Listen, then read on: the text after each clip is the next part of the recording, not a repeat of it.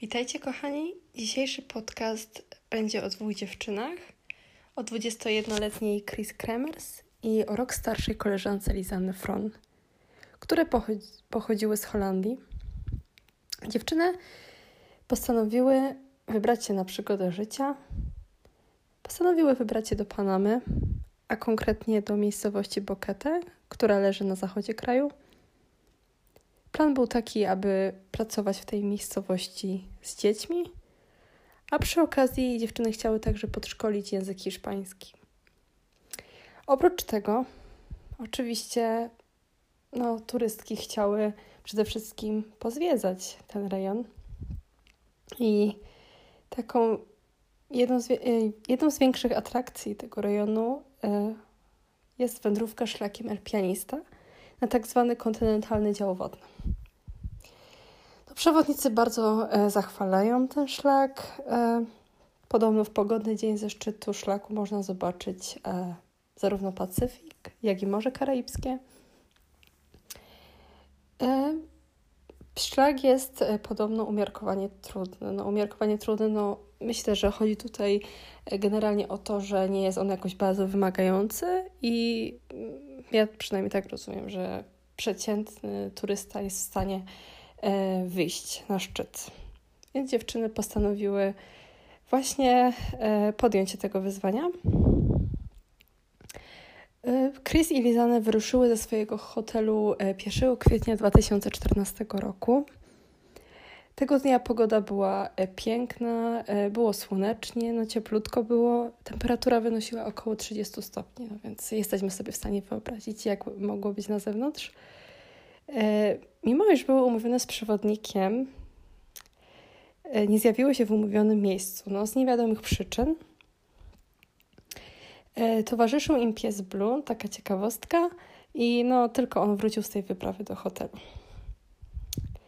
Oficjalne poszukiwania wszczęto dopiero następnego dnia.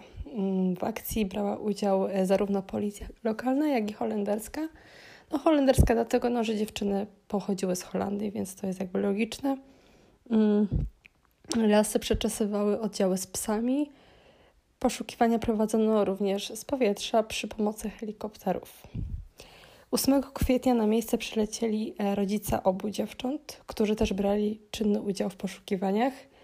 Dniami i nocami wysyłano sygnały świetlne, nawoływano z megafonów i oświetlano także tereny reflektorami. Niestety holenderskich turystek nie odnaleziono. Ślad po nich totalnie zaginął. Przełom dopiero nastąpił 14 e, czerwca 2014 roku, e, gdy na brzegu jednej z rzek w Panamie lokalni mieszkańcy znaleźli plecak. No i co było w tym plecaku? 83 dolary w gotówce, paszport lizane, dwie pary okularów przeciwsłonecznych, dwa biustonosze – aparat fotograficzny oraz dwa telefony komórkowe. Wszystko było ładnie poukładane, w dobrym stanie.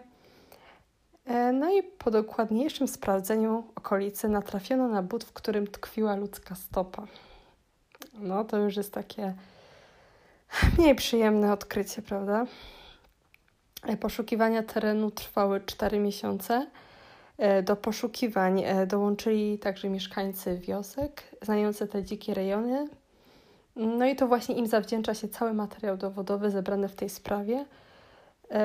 No, gdyż oprócz plecaka i stopy lizane odnaleziono jeszcze spodenki Chris, starannie złożone na skalę oraz jej niebieski but. Dwie kości należące do Chris, no szczątki, co ciekawe, zostały wcześniej wybielone fosforem – nie nosiły śladów wskazujących na urazy mechaniczne.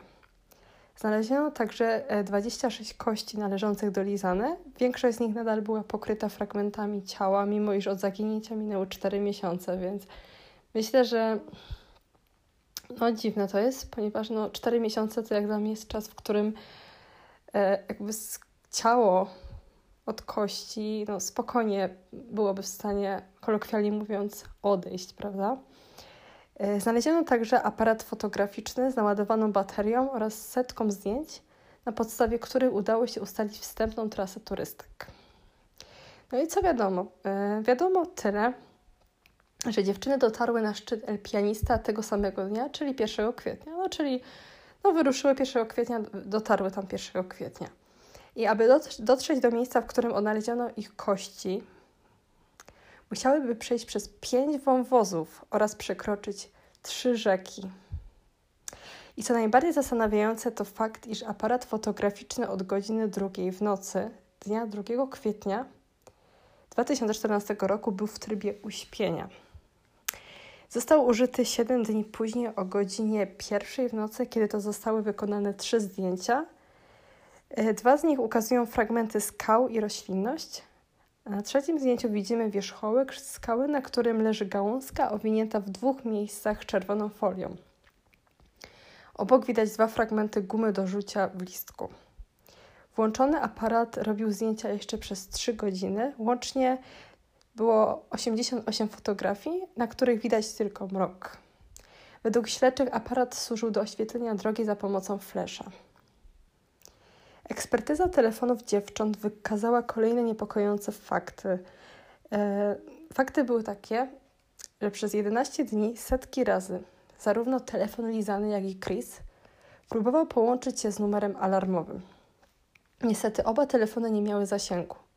Telefony były często e, wyłączane, prawdopodobnie w celu utrzymania żywotności baterii.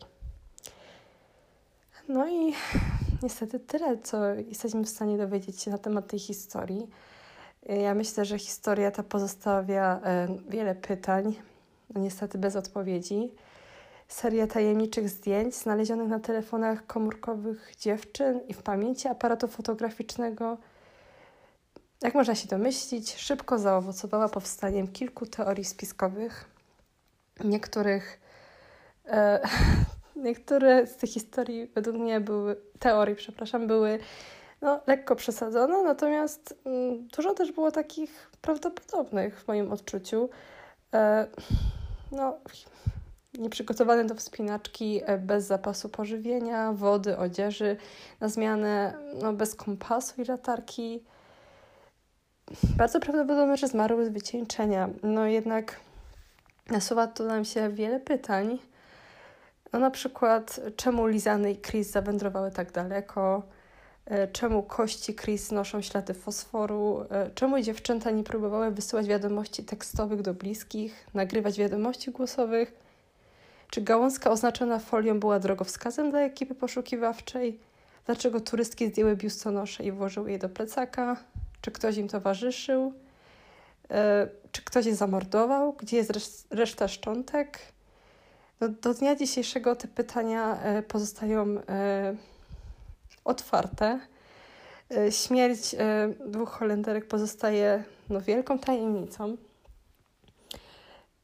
No, ciężko stwierdzić tak naprawdę, no, co się mogło stać z dziewczynami, bo no, myślę, że tak logicznie myśląc, byśmy powiedzieli, że no, jednak no, zmarły z tego wycieńczenia, no ale jest są ciała dziewczyn, prawda, reszta szczątek. Y, jakby jest tutaj dużo też takich zastanawiających, prawda, sytuacji. No na przykład y, co z przewodnikiem, prawda, no nie oskarżam go oczywiście, no ale trzeba też brać pod uwagę, że, że właśnie czasami nawet taka niepozorna osoba jak przewodnik też mógł się przyczynić jakoś do zaginięcia tych dziewczyn.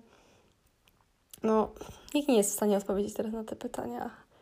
Zostawiam też y, Wam tą historię i może też Wy macie jakieś pomysły na to, jak mogła się ta historia y, potoczyć. Ja dziękuję bardzo za dziś i do zobaczenia w następnym podcaście.